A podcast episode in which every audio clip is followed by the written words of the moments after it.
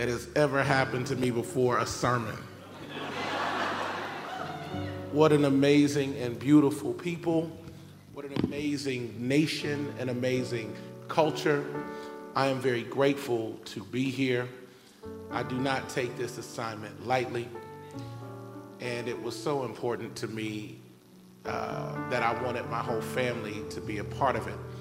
And so I traveled with my wife, both of our children, and two people who stand in ministry with us. And I am honored to be here. And let's go ahead and shout to God with a voice of triumph right now.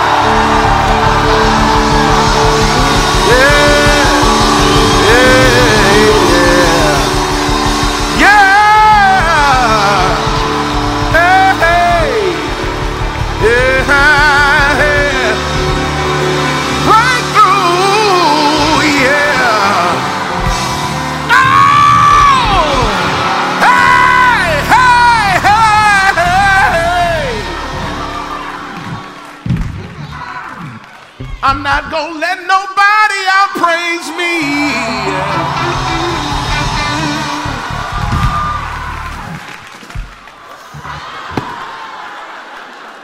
That really hurts. High five three people, tell them tonight's my night. Tonight's my night. Tonight's my night. My night. God's gonna speak to me. It's my night. Hallelujah. I want to talk to a desperate church tonight. I'll say that again. And I don't know how that translates culturally. I'd like to speak with a desperate congregation. Because it is the desperate that get the breakthrough. I will say again the desperate get the breakthrough. Should have never named it the Shout Conference. You should have named it the Quiet Conference. Perhaps even the Conversation Conference. But when you call it the Shout Conference, then somebody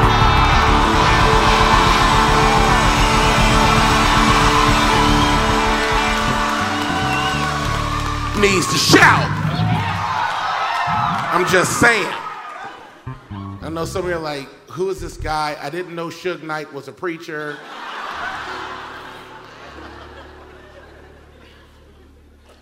Perhaps we could have named it the Calm Down and Have a Regular Conference Conference. But when you are believing for supernatural things,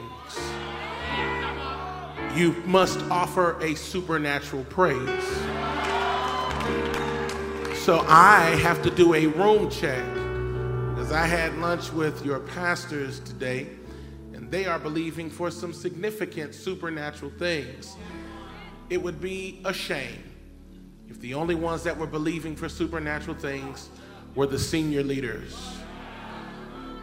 By a sound, I'd like to know if there's anybody here who would love for God to do something supernatural before this conference ends on Friday night. Apparently, anybody in the balcony.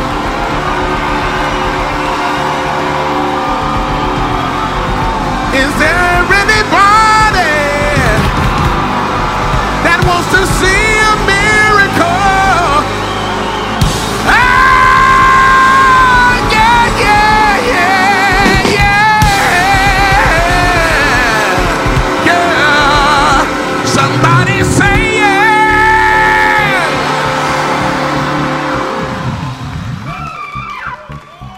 Here's what I've learned about the sound of desperation it shakes the atmosphere, it makes religious people nervous, but it touches the heart of God. Because we've been too buttoned up for too long. Let me tell you why I loved this wonderful expression before I preached. It was filled with passion. It was powerful, it was tribal, it was primal, it was amazing. And I love that this church embraces this cultural expression because I come from a different place, but it's the same God. You come from a different place, it's the same God.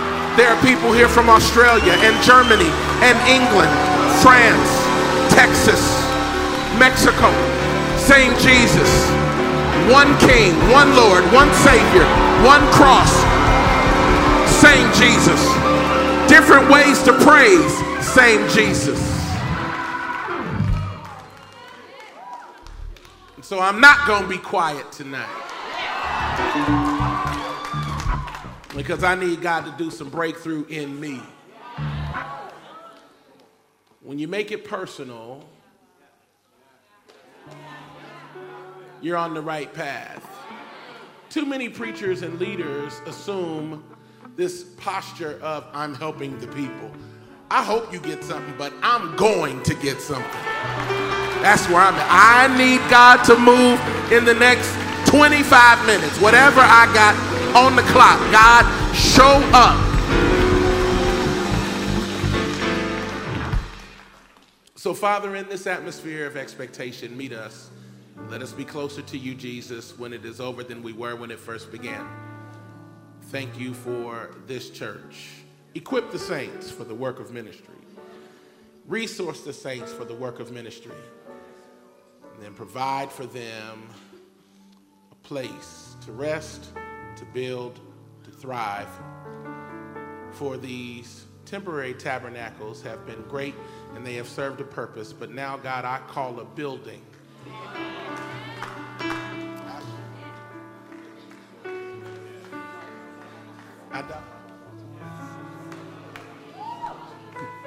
I call a building in. Big enough, wide enough, broad enough, with enough resources, office space, parking, amenities, that this nation will take note and marvel and say, only God could have done that. Is there anybody that's willing to believe that God's about to do an only God thing? This is my prayer in Jesus' name. Amen, amen, and amen. You can give him one more praise as you take your seat.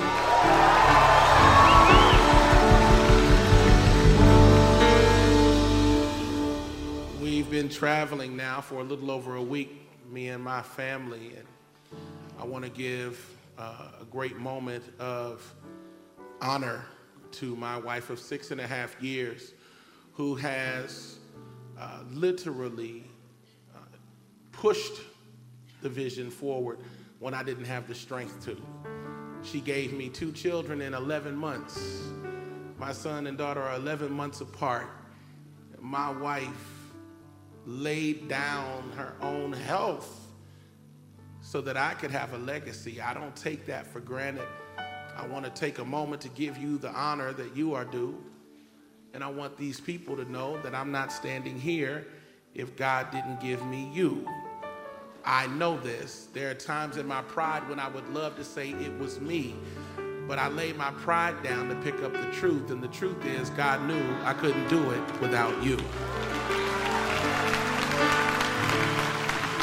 So I want to give honor and ask that you would celebrate with me, my wife of six and a half years, the mother of all of my children, Aventer Gray.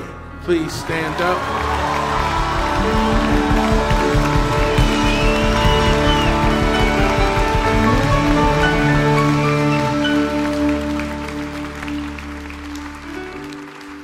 To Pastor Sam and Kathy Monk. I love y'all. You are an amazing, beautiful uh, couple. I see God on you. I see the future on you. And what God's about to do in the next six months is going to revolutionize your movement and this nation. If you've seen anything about my life, you know that my life is one miracle after the other. I'm not supposed to be standing here. Now God has me talking to people like Oprah Winfrey, and my wife and I have our own show, and all of that is great. But I'm only here because I serve Jesus and I listen to him and I know who's next. I've always been able to spot who's next, and your next is right now. Now, if there was a holdup in the spirit for the things you've been believing for, the holdup is gone. That's why God sends large Negroes from America to the Shout Conference to kick the door in. Because I'm not here to play nice with the devil. I'm here to let the devil know that everything you all been praying for has to show up. I'm here to let the enemy know that what God said has to come to pass. And if you ever thought you saw the touch of God, you're going to see it before December 31st of 2017. I need a 10 second praise break in here. I need everything that has breath to praise the Lord. 10, 9, 8, 7, 6, 5, 4, 3, 2, yeah!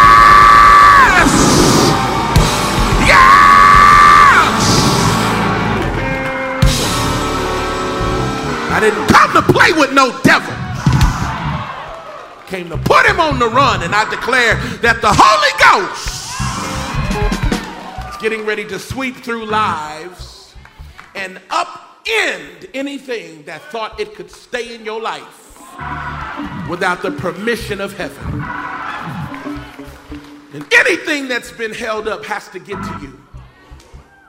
16 of y'all missed that, so I'm gonna wait. I said, anything that's been held up that you couldn't reach is coming within your grasp. It's right on the other side of that praise. I dare you to have a praise that pulls down what God has for you. But you won't pull down if you're not desperate. See, desperation has a sound. It's one thing to yell, help. Nobody's coming. Excuse me, I'm drowning. I was wondering if anybody could, middle of the water, wanted to go fishing in the bay, the boat capsized. Help. No. Hey! Help! That's going to get somebody's attention. Desperation has a sound. Desperation also has a destination.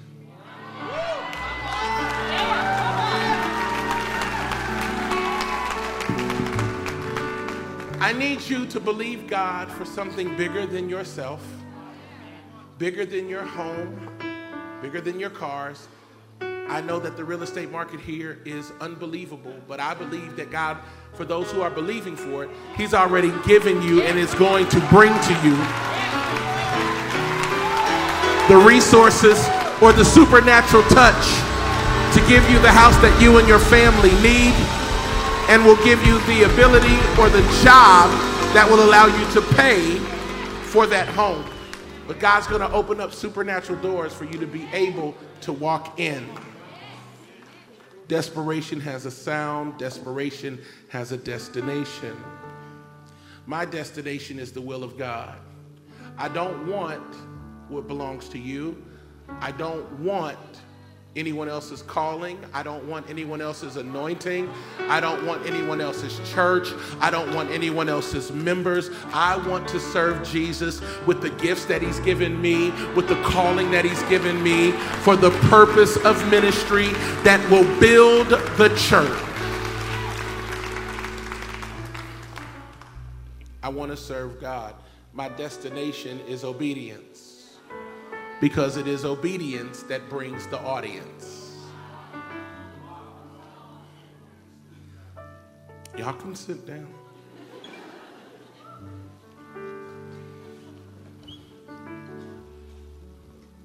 So we've got multiple campuses tonight, is that correct?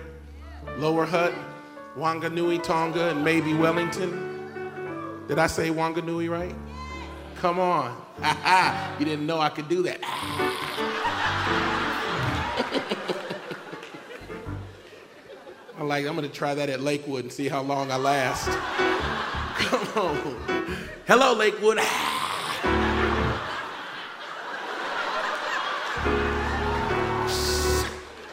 Pastor Joe's gonna be like, what, what are you doing? Why are you doing that? That's scary. Don't do that. You can live your best life now.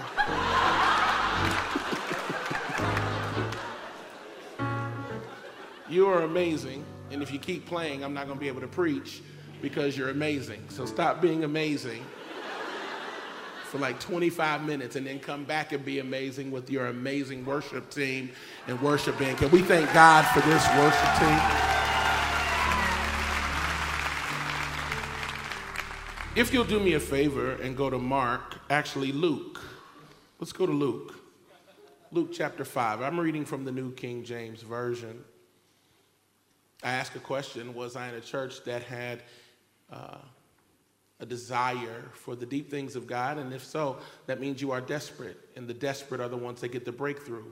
But desperation has a sound, and desperation has a destination. And the destination is actually getting to the person of Jesus. He is the central focus of human history. He is the most important man that ever lived, but he is more than a man. He is the Son of God and he is the Son of Man. He is 200%. He is the epitome of the Godhead bodily. Behold, I come in the volume of the book, it is written of me to do your will, O God. And here in Luke, we find Yeshua HaMashiach born and declared by angels to shepherds in a field. The Bible says in Luke 2:52 he grew in wisdom and in stature and in favor with God and men. And by the time he was 12 years old he was confounding the top religious minds of the day asking them questions they could not answer. So flustered were they that they said where's your mama? Why are you in even in here Mary and Joseph had already gone three days' journey, didn't even know the boy was gone. That's how you know he lived in the suburbs, because they don't even know where their kids are. Just go out and play, just whatever you want to do, and just come back in a week. It's, it's okay. so I know Mary and Joseph were not black people from America. I said, get in this front door, get in this house, sit down.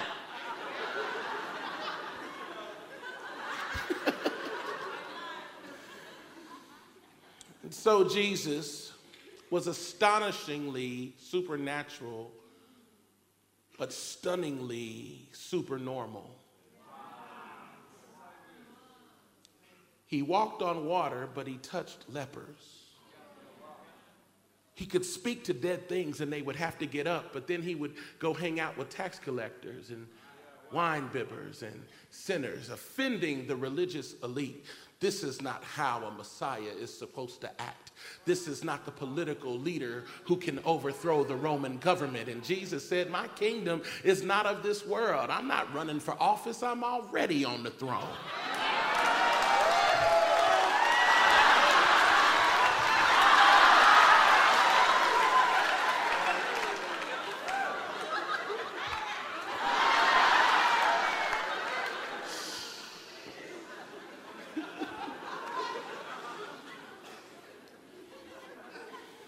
Jesus must be the desire of the church. He must be the singular focus of the local church, not to impress society, not simply to impact community. There are nonprofit organizations that exist to help the betterment of humanity. We are the church. We are fighting for souls. We believe in the supernatural power of the Holy Spirit, which unifies the body. And without the Holy Spirit, we can do nothing because the same Holy Spirit that descended upon Jesus in the form of a dove and alighting upon him is the same Holy Spirit that we need to be effective in a society society that has decided it is better than God, smarter than God, and doesn't need God. The church must be the contrast to culture. We cannot apologize to culture. I need a five second praise break if I'm preaching all right.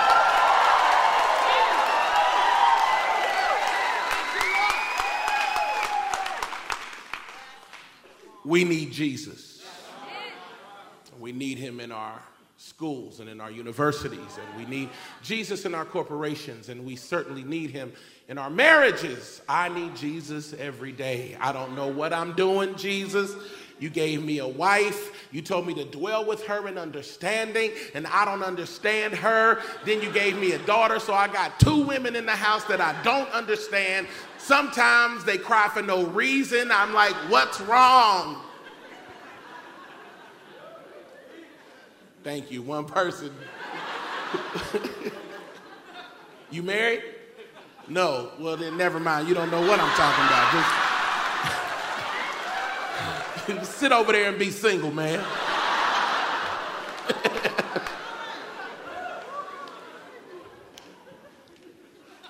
yes, the church must have an eye on the supernatural. It is the foundation of the church.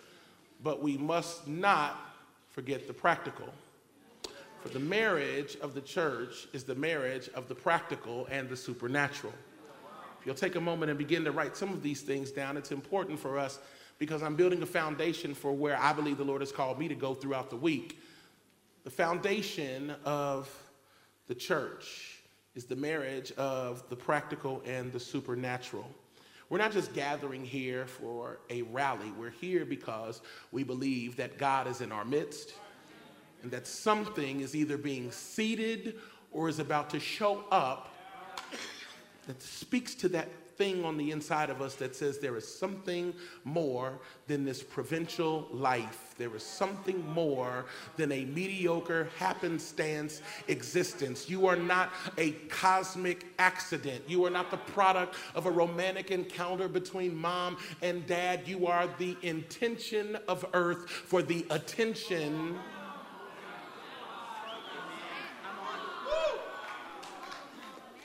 You are the intention of heaven for the attention of the earth.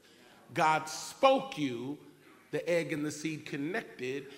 You grew in your mother's womb until such time as God said, Now Somebody get that in your spirit because now is a moment of birthing. That's what this conference is.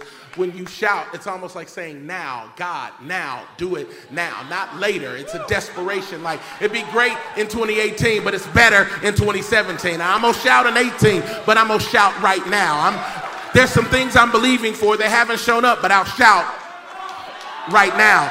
I don't know if it's going to break in my favor. I don't know when, but I'm believing for it right now. So I can't save my shout for later. I need to go ahead and let it out. Somebody needs to give God a shout. Right.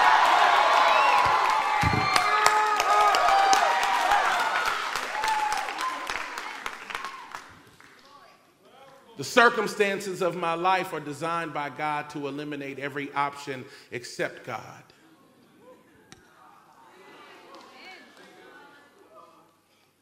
It all started when you said, Lord Jesus, I receive you as my Lord and Savior. I've confessed with my mouth and believe in my heart that you are Lord. He was like, For real? Watch this. I'm going to start taking out everything that you had made a Lord. Before you know it, you start grasping for things that you didn't even realize you were worshiping.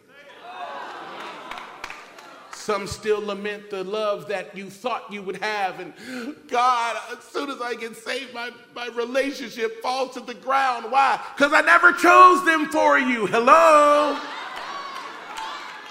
Some of y'all need to stop thanking God for what He has done and thank Him for what He's taken away. We're always grateful for the addition. Somebody needs to praise Him for subtraction. I feel God. Give me high five, please. I said, is there anybody grateful for subtraction? God took some things, some people, some places, some habits, some issues. He subtracted them from your life because he loved you too much to let you think that was his best. It wasn't his best. It would never be his best. God specializes in eliminating options. And so we gather here in hope and in faith Comfort is nice, but I need change.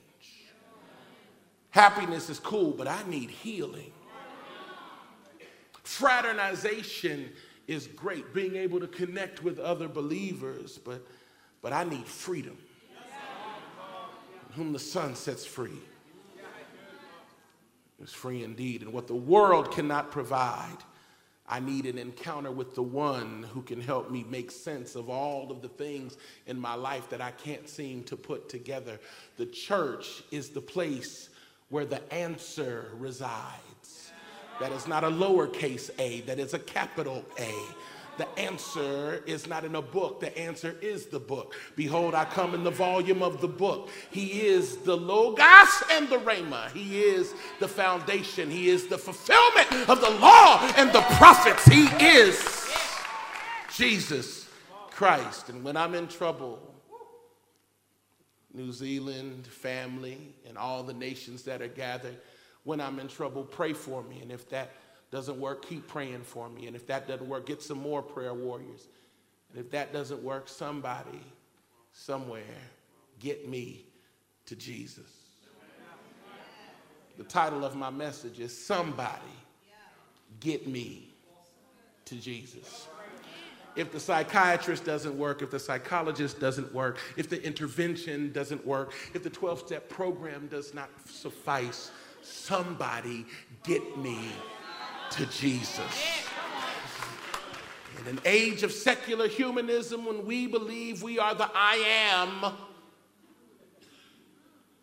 the limitations of humankind in the supernatural touch of the eternal begins. When man can't get it done, somebody get me to Jesus when the medicine is no longer working and the prognosis is grim and the stage is for somebody get me to Jesus.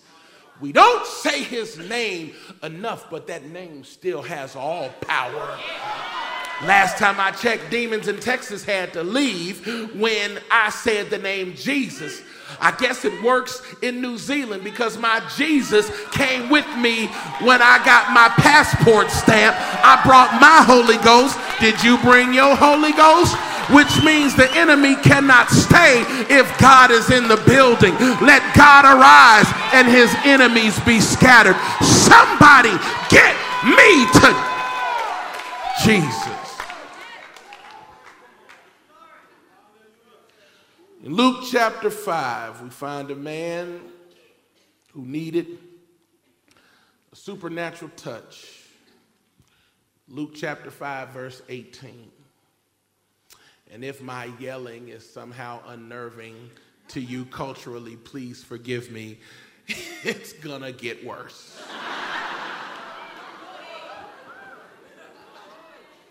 By the way, I'm excited. I got my All Blacks jersey. So I will be wearing that at some point when I lose weight. Um, came right here. Don't know what size you guys bought. I don't like it. Thank you.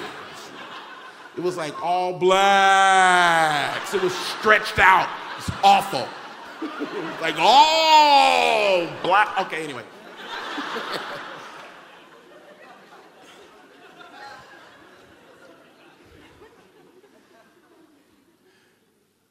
Luke 5:18. Here's a man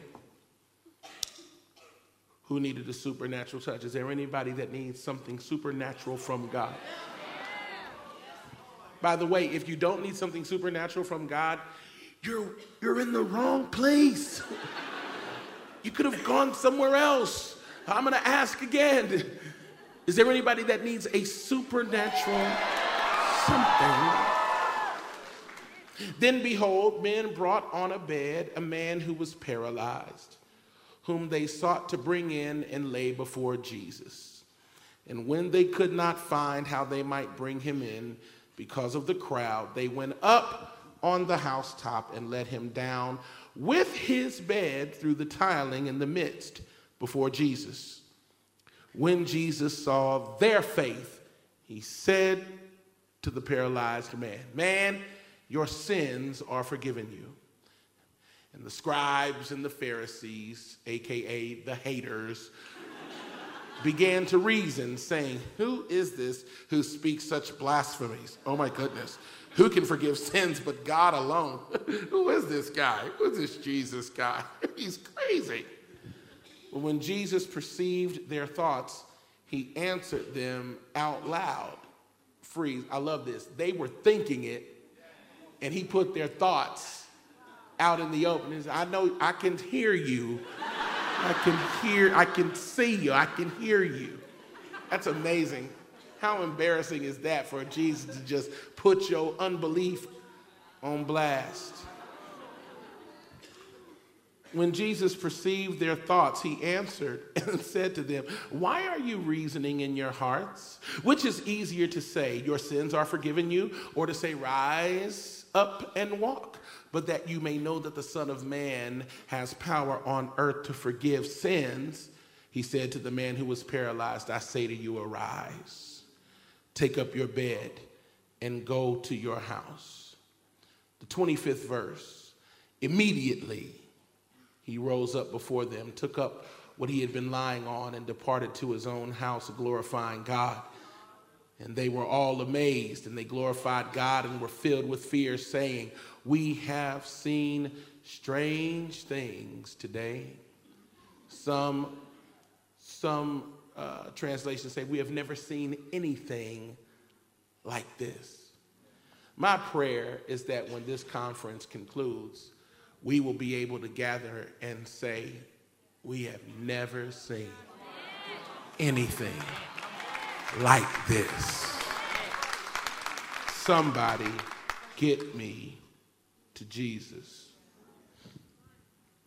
He was paralyzed.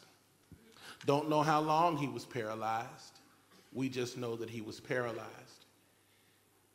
And before we go judging this man, please know that his paralysis, though physical, was actually preceded by something spiritual, which means that there are some people who are still moving and stuck.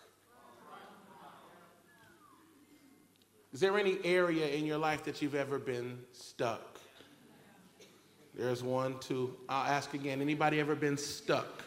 Stuck in a habit, stuck in a sin, stuck in a situation, stuck in a relationship, stuck at a dead end job, stuck. You know you're called to more. You know that you are fashioned for more, but you can't seem to get free. You're stuck. You know that God has more. You, you believe that you heard God, but nothing that you're experiencing looks like what He said. You're stuck.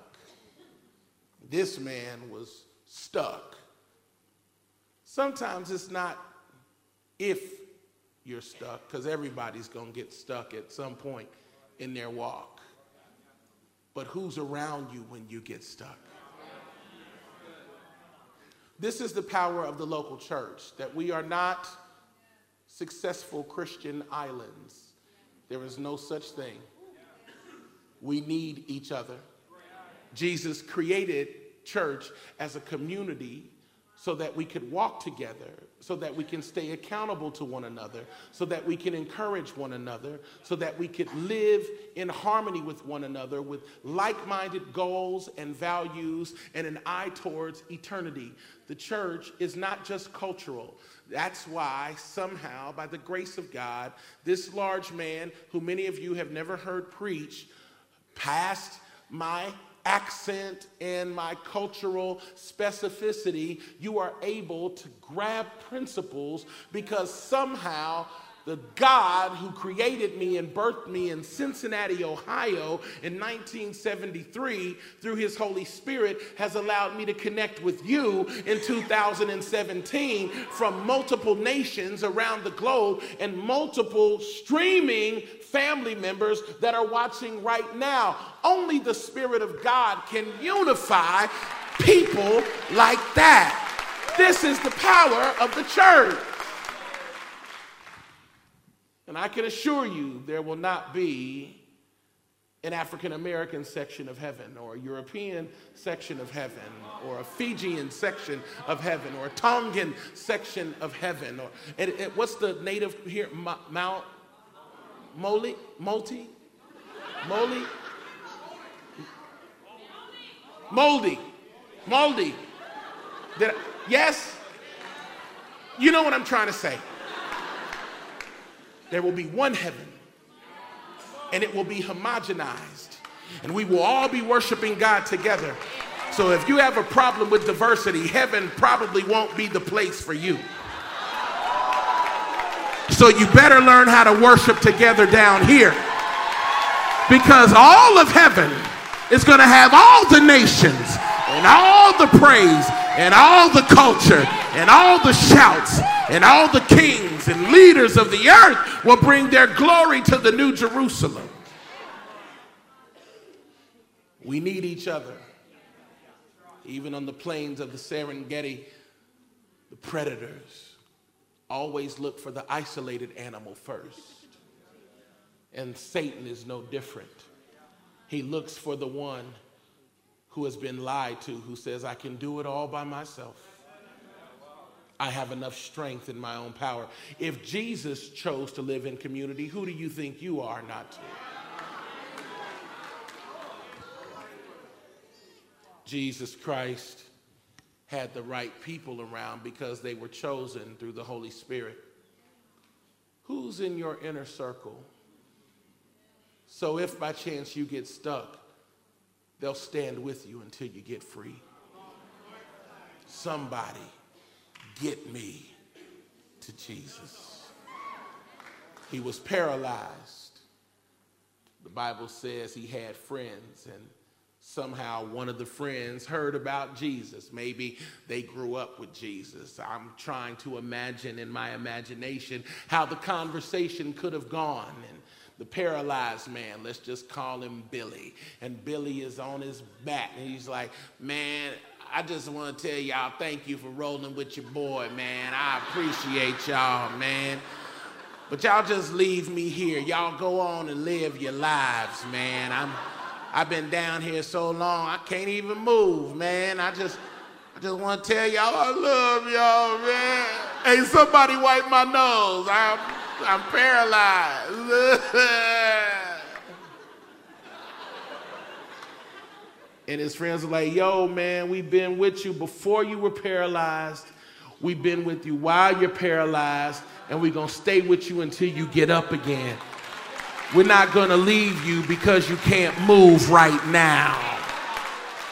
Oh, that God would give us friends that are not fair weather friends, but will stay with us when we are struggling and when we are stuck and won't judge us and tell us that we're not worthy of the gift of God or the grace of God or the blood of Jesus. But if by chance you find me stuck, don't throw me away because nobody throws away their wounded like the church.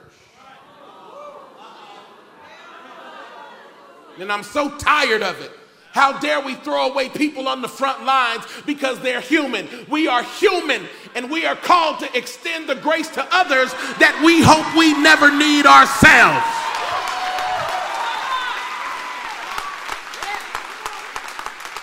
We fight for one another knowing that our enemy is looking for any way to take us out. If you see me stuck, don't leave me on the front lines by myself. Come get me, shield me, cover me, protect me. A friend loves at all times, and a brother is born for adversity. Billy was stuck, Pastor. He was stuck. But he had some friends. Let's just name them Sam, Dwayne, Canaan, and Oz. Oz is my brother in Christ. He and his wife walked with my wife and I in ministry. And Oz, he and his family are from Mexico. Hey, hey, hey. All right. So Sam, Dwayne, Canaan, and Oz were hanging with Billy. Billy couldn't move. Ow. And you know, when you're stuck, you start having pity parties. You need some friends that'll snap you out of, man, y'all go ahead, just leave me, man. Man, be quiet. Told you wasn't going nowhere. It's all hot out here, got us out here in these Middle Eastern streets, sweaty, and you stank, but I love you. Down there stanking, just down there.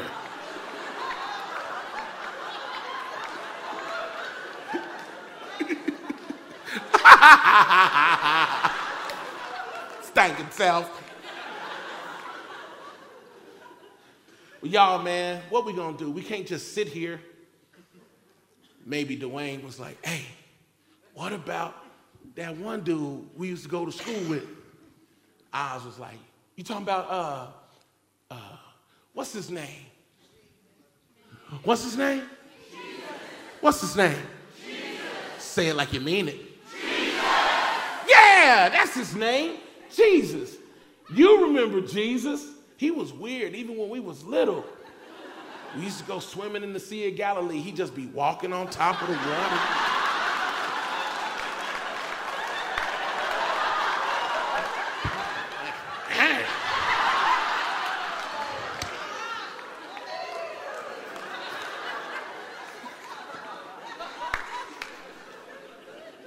Sam and Kane was like, yeah, I remember that dude. I used to cheat off of his papers in school. He got all the answers right.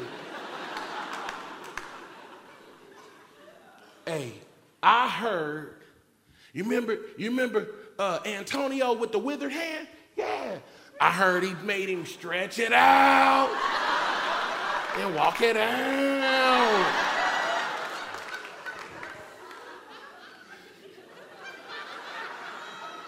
One of the other homeboys would say, Yeah, I remember, you remember little Stevie? Stevie from school used to play the piano, but he was blind. Remember Stevie? Isn't she lovely? Isn't she wonderful? Truly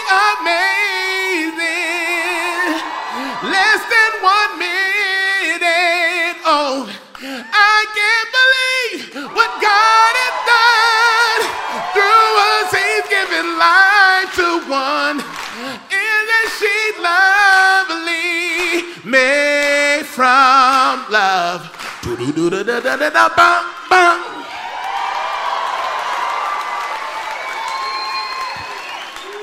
You remember Stevie? yeah, he couldn't see. You know, Jesus opened his eyes. Man. Well, I figure if he's doing things like that, maybe we can try to get Billy to Jesus. Because all of our good intentions aren't helping him get free. All of our homemade remedies still have him stuck. So, everybody grab a corner and let's pick him up and let's see if we can't get him to Jesus. When I can't move, I hope I got some friends. Through the heat of the day, through the heat of the whispers of a society that waits for us to fail, will cover me and say, Don't worry about what we're doing. We're getting our friend to Jesus. And I can imagine as they got closer to the house, the Bible says you couldn't even get in, not even near the door. The windows, the doors, nothing. And they're holding their friend. I can imagine somebody standing in front of them, some big old dude, just, excuse me, sir, uh, could you move? I'd like to try to get my, my friend. He paralyzed. We need to get him to Jesus, man. I know, just I can't see you. And then the man just turned around like, mm. Now you stay in line. You need a miracle. You need Jesus for all of that. Don't turn around fast. That scared me. Just do real.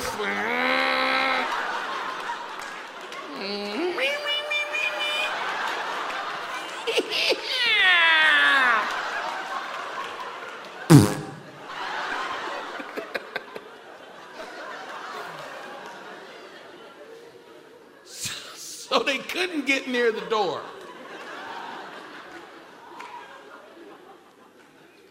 But they got that one friend out of the four of them that's crazy enough to believe. when you're stuck, you need one crazy person in your crew. Anybody here is that are you the crazy one or you know the crazy one? Because there's always the practical one. Guys, let's just make a plan. Let's just focus. Let's just figure this out. Let's just, hold on, guys. Let's sit down. Let's strategize. Let's, fi- let's sit down. Let's pray some more. I don't want to pray no more. You don't pray too much. It's hot out here. He's stuck. He stank. Jesus in the house. We can't get to the door. We can't get to the window. But I see a roof.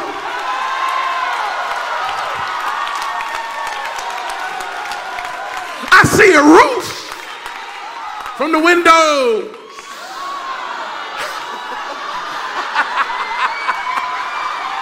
I see a roof. Let's climb up the back. Let's see if we can tear that roof off.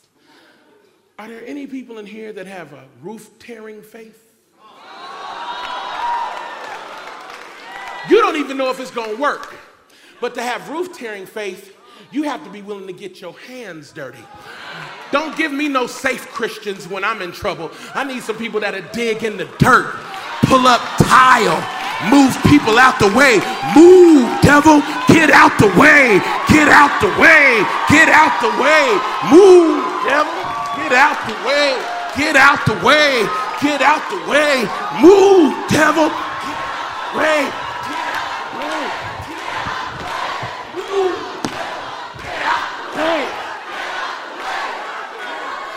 10 second praise break right there.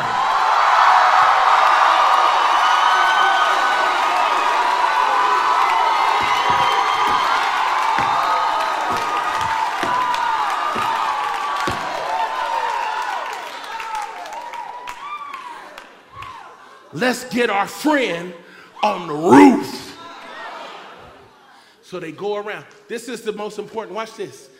Let's get him to the roof without dropping him. you laughing, but I want you to think about it. How many people were invited to church and then the church dropped them? Because they were judgmental before they were gracious. They told them they were going to hell before they even knew what heaven was.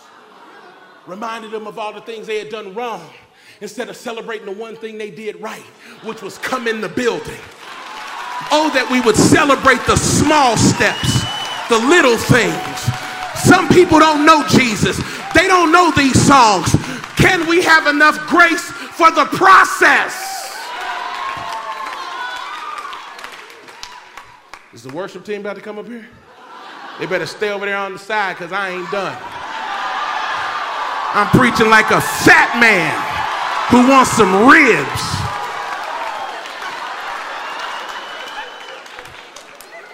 Don't nobody come out. Don't nobody, I mean, stay over there.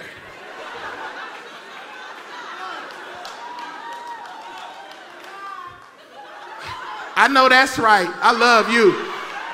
She said, Take your time. Somebody in her family, black.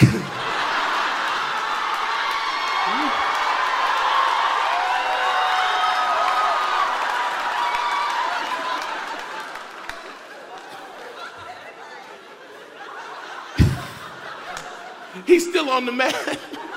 Stop laughing. You ain't even supposed to hear all of this. This is 2,000 years later. Anyway,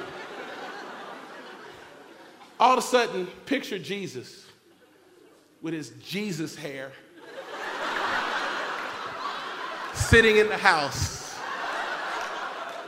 I want to share with you a parable of the lost sheep. And there was sheep 99 but one of them ran away. 99 problems, but a sheep isn't one. If you have lost sheep, I feel bad for you, son. There was a sheep. Hey, girl. Don't do it, girl. While Jesus is preaching, Somebody's on the roof, all of a sudden they feel bloop.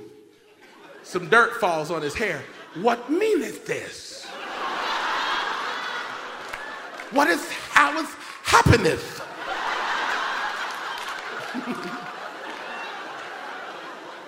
if he had a cell phone, he would have been texting, he would have been texting the disciples about OM me.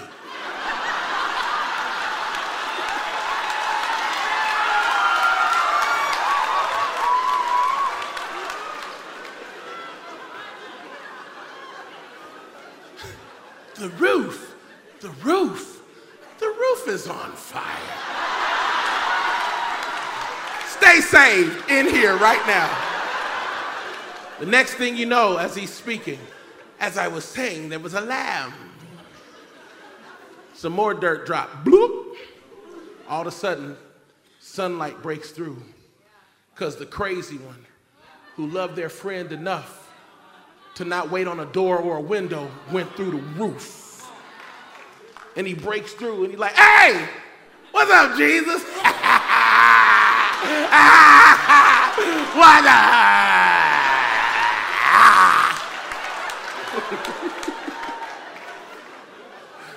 this is our boy Billy. He been stuck a long time. We just gonna put him at your feet. I ain't even gonna say nothing because I know you'll know what to do. It's good to see you, man. Hey, tell your mom we said hi. The Bible says when Jesus saw their faith, now you caught it. Did anybody else catch it? You need a they. When you lost faith, they got enough faith for you. You need a they that will believe God when you can't believe for yourself. You need a they. They are crazy enough to believe the impossible when you're stuck. Hey, somebody give him a they praise.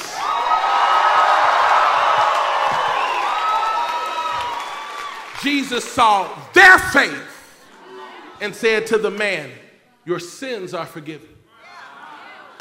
Which means Jesus didn't deal with his paralysis. Or did he? Because you know, sin will have you stuck.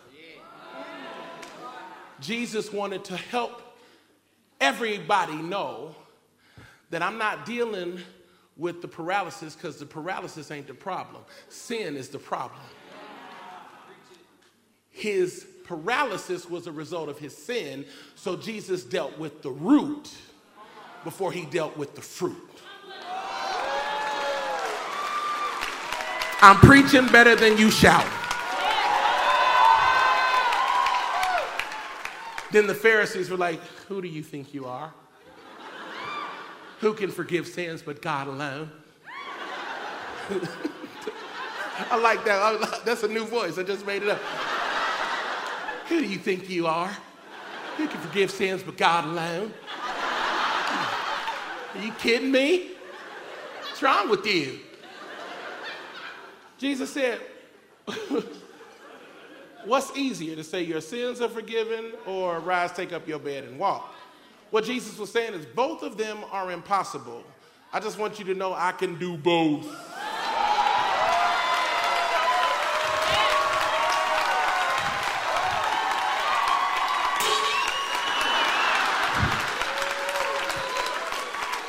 I don't know who this is for, but he can do both. He can do this and that. He can do this and that. He's not just gonna do this, he'll do that. And he'll do this and that when you got the right thing. Hey! Hey! Hey! Tell somebody this and that. High five four people, tell them, I'll be your they. I'll be your they. Come on out with that premium keyboard finger.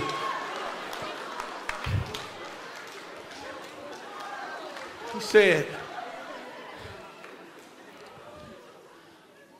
Jesus said, Rise, take up your bed, go to your house. Immediately. Not next week, not a month later, that moment muscles that had been atrophied by time and a lack of faith suddenly were quickened by the word of Jesus Christ. The Bible says immediately he got up, but he didn't just run off, he had his bed in his hand. Ooh, why would you carry that? It's got old skin on it, sweat, hot, stank. Jesus, why do you want him to carry that? Because I want everybody to know that when you get a word from me, you'll be able to carry the thing that was carrying you. I dare you to just clap, and when you finish clapping, just supernaturally hold something up like you you walking with it. Devil, you ain't gonna hold me. I got you now. The thing that had me, I have it now. I might have been stuck, but I'm not stuck no more. I'm not stuck no more. I'm delivered.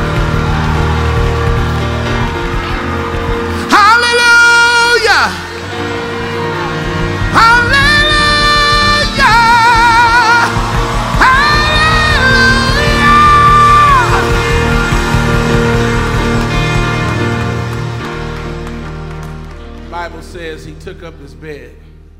And this is important for the church. When you get free, don't act like you've been free your whole life. That doesn't give broken people hope. Carry your bed. Share your testimony. Show them what Jesus saved you from. Show them where he brought you from. Show them what he healed you from. Show him that he still delivers and sets free. Show him that he saves. Show him that the blood still works. Show him that Jesus is not just a man in the Bible, but he's alive today. The Bible never gives his friends a name, just they. May the Lord bless me with friends who are willing to be anonymous while I get my miracle.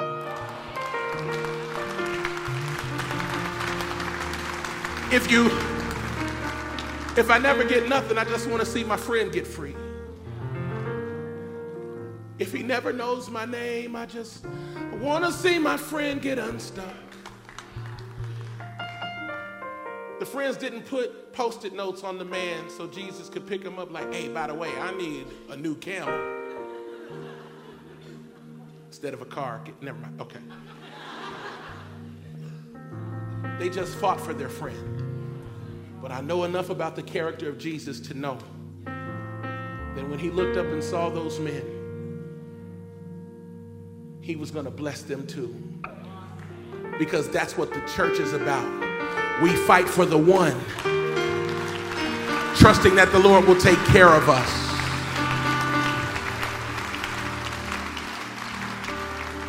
So, my prayer is that we become they for broken souls and broken hearts and paralyzed people, and that we will gently, lovingly carry them to Jesus without injuring them further. This is my prayer. And if by chance you see me on the road and I'm stuck, don't beat me up. Somebody get me to Jesus.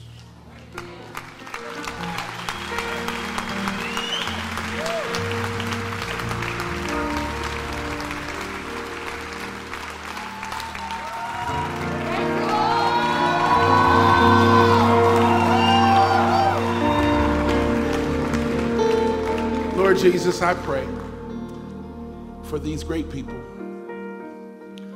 that as we prepare for conference, we go in with an expectation like we've never had in the history of this conference.